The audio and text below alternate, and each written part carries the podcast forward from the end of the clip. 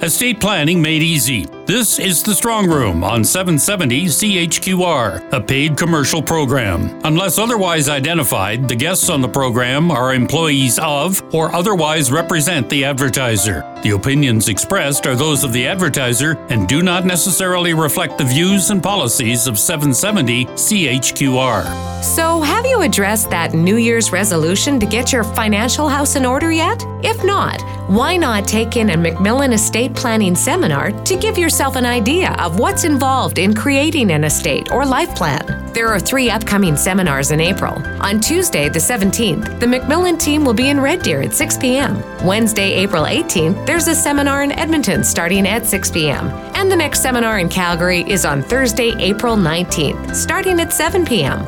You can register online at MacMillanestate.com for any of the seminars. In Calgary, you can also call the office weekdays during business hours at 403 266 6464.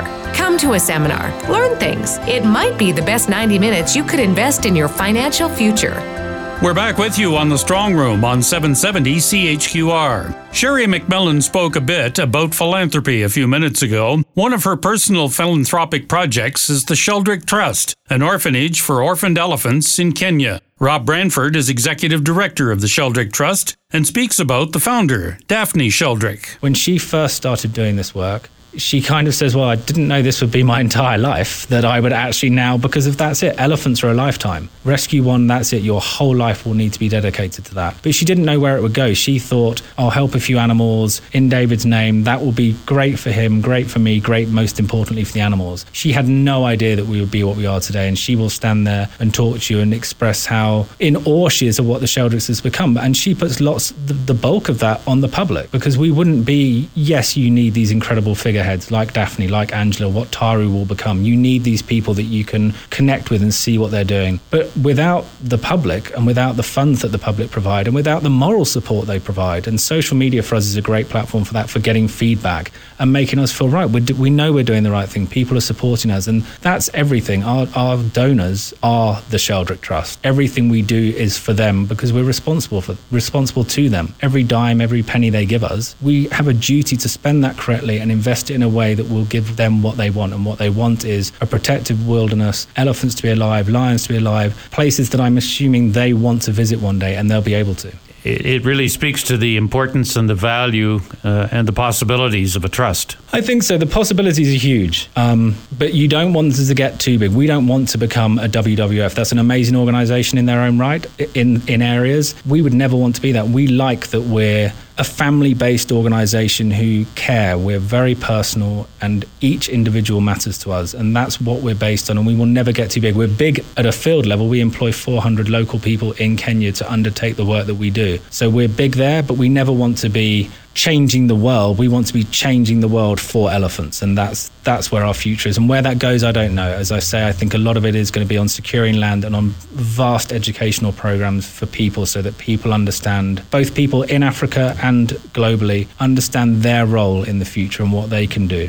And one of the great values of social media in this context is that it allows you to share the story and what's being learned with the world. Social media has been amazing for us just in getting that message out. Previously, we've always run a fostering program and people can get updates on their orphan baby elephant, and that helps them feel incredibly connected because it's very personal and you can have your baby. So, Ndoto. Ndoto does have 500 parents, which is quite incredible but you can have that. But what social does, it allows us to show the breadth of our work. It's not just baby elephants. It allows us to take people through videos into the field. It allows them to sort of be there on a mobile veterinary treatment where, you know, we've sent up a helicopter, the vet's darted an elephant, the ground teams rush in, you're doing the treatment, you're removing a poison arrow, and then you're watching that elephant get back on its feet. That that live is incredible. That in video is equally as incredible as you watch this behemoth step back up, glance back, almost like an acknowledgement of thank you for helping me before it strides off again. And that's an animal that can live for 70 years and you know has the potential to have numerous babies or father numerous babies and add to that population. So in saving that one animal you have no idea how many you're saving but you know it's many more. And that's it's all these things and we can share that through social media which is so exciting for us. And, and definitely our audience on there is so engaged because it's giving them something they don't have. We're all constantly hit with advertising or paying bills or all these different stresses and you can step out for a moment into africa and Brian, I'm sure, has it all the time with the clients that he takes out there. When you step into Africa, it's incredible. And with, with social, yes, it's not quite the same thing, and you're not smelling smells of Africa through your computer yet. I'm sure it will come.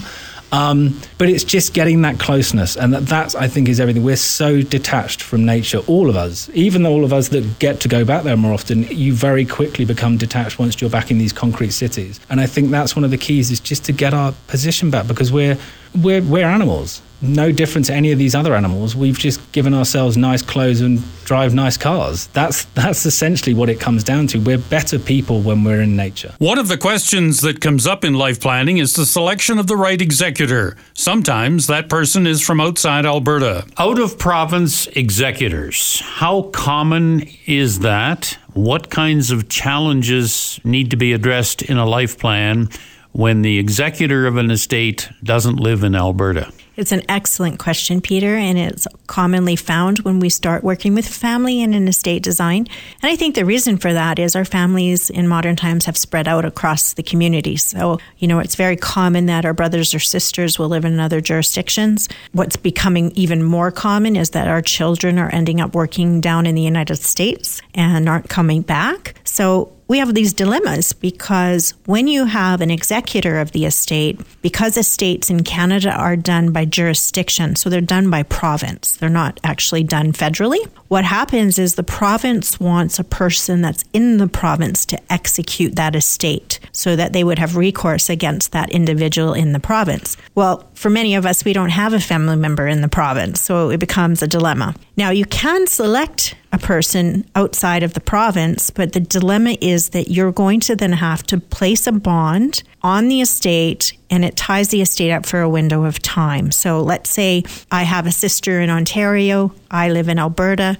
She's going to have to go and purchase a bond usually two times the value of your estate. So there's a cost associated with that to protect your estate from her because she's out of province until the estate becomes executed. So there is rigmarole as well, what I call it, an extra cost associated with having an executor out of province. So sometimes we have varying solutions. And I think, you know, the solutions are quite simple often for families. So if you don't have an actual family member in the community, you don't have to select a family family member, you could select a professional you or friend that you've worked with over the years. So we're seeing more and more commonly business partners, you know, being each other's executors.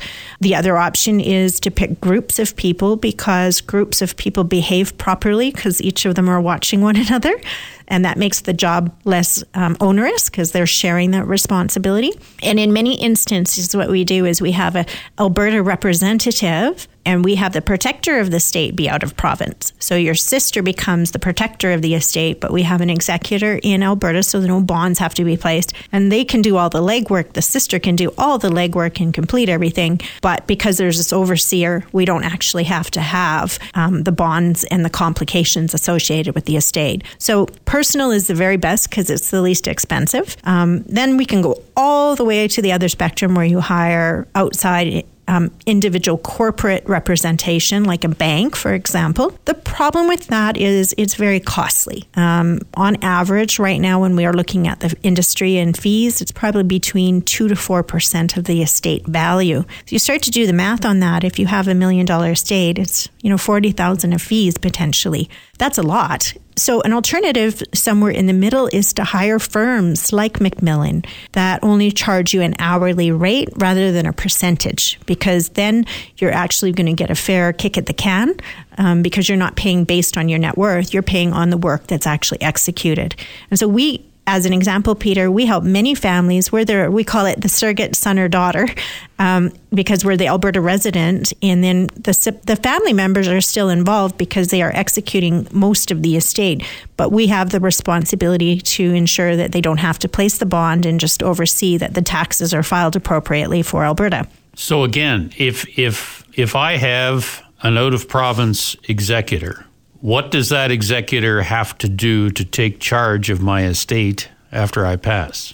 So they will actually have to purchase a bond. So what we would do first of all is evaluate the value of your estate. So if your estate was worth a million dollars with your house and RSPs and everything, then we're going to have to go out most likely and buy a $2 million bond. We're going to have to price that and purchase it. And then we're going to have to go to the court to say this is the person executing the estate, this is the value of the bond, so that we can actually transition this estate to the beneficiary class. Um, if they were an Alberta resident, mind you, we don't have to do any of that. They're automatically the trustee, and away they go as the executor. So it's another cumbersome step in the process. Now, there's another solution that we haven't explored yet is to not need an executor at all. Now, most people don't know that they can do this. So, one of the ways we can do this is by life planning instead of legacy planning. So, for many families, and we're very lucky because this was enacted quite some time ago in Canada, we have a very special trust for elders that are retired. You have to be 65 or older to use this trust, but it's called an alter ego or joint partner trust. So, whether you're single or married or common law, you can use this trust. You can transfer your estate with no tax into this trust while you're alive. So you are the executor of your own estate. So you're doing the work for your family in effect. then you use the value in your estate for your retirement and elder care. But when you pass, the terms of your wishes are laid out in that trust and it may say okay i split it a third a third a third to my siblings instantly we don't have to probate we don't need an executor and they instantly receive the value so there are other alternative solutions if you don't have a family member you can rely on in the province or someone you would want to select. We can use these other trust mechanisms as the solution for that family. And the nice part is you're in control doing it. And the difference between a trust and a will has to do with tax planning. That's right.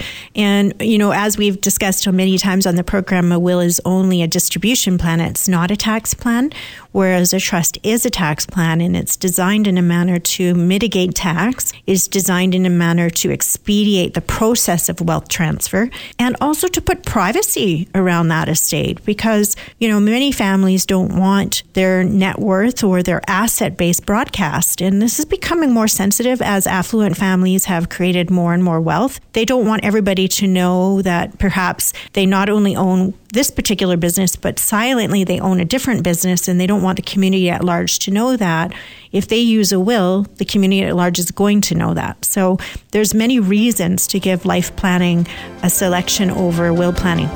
Good advice from Sheri MacMillan. Good reason to take in an upcoming MacMillan Estate Planning Seminar. Check for upcoming dates and times and pre register at MacMillanestate.com.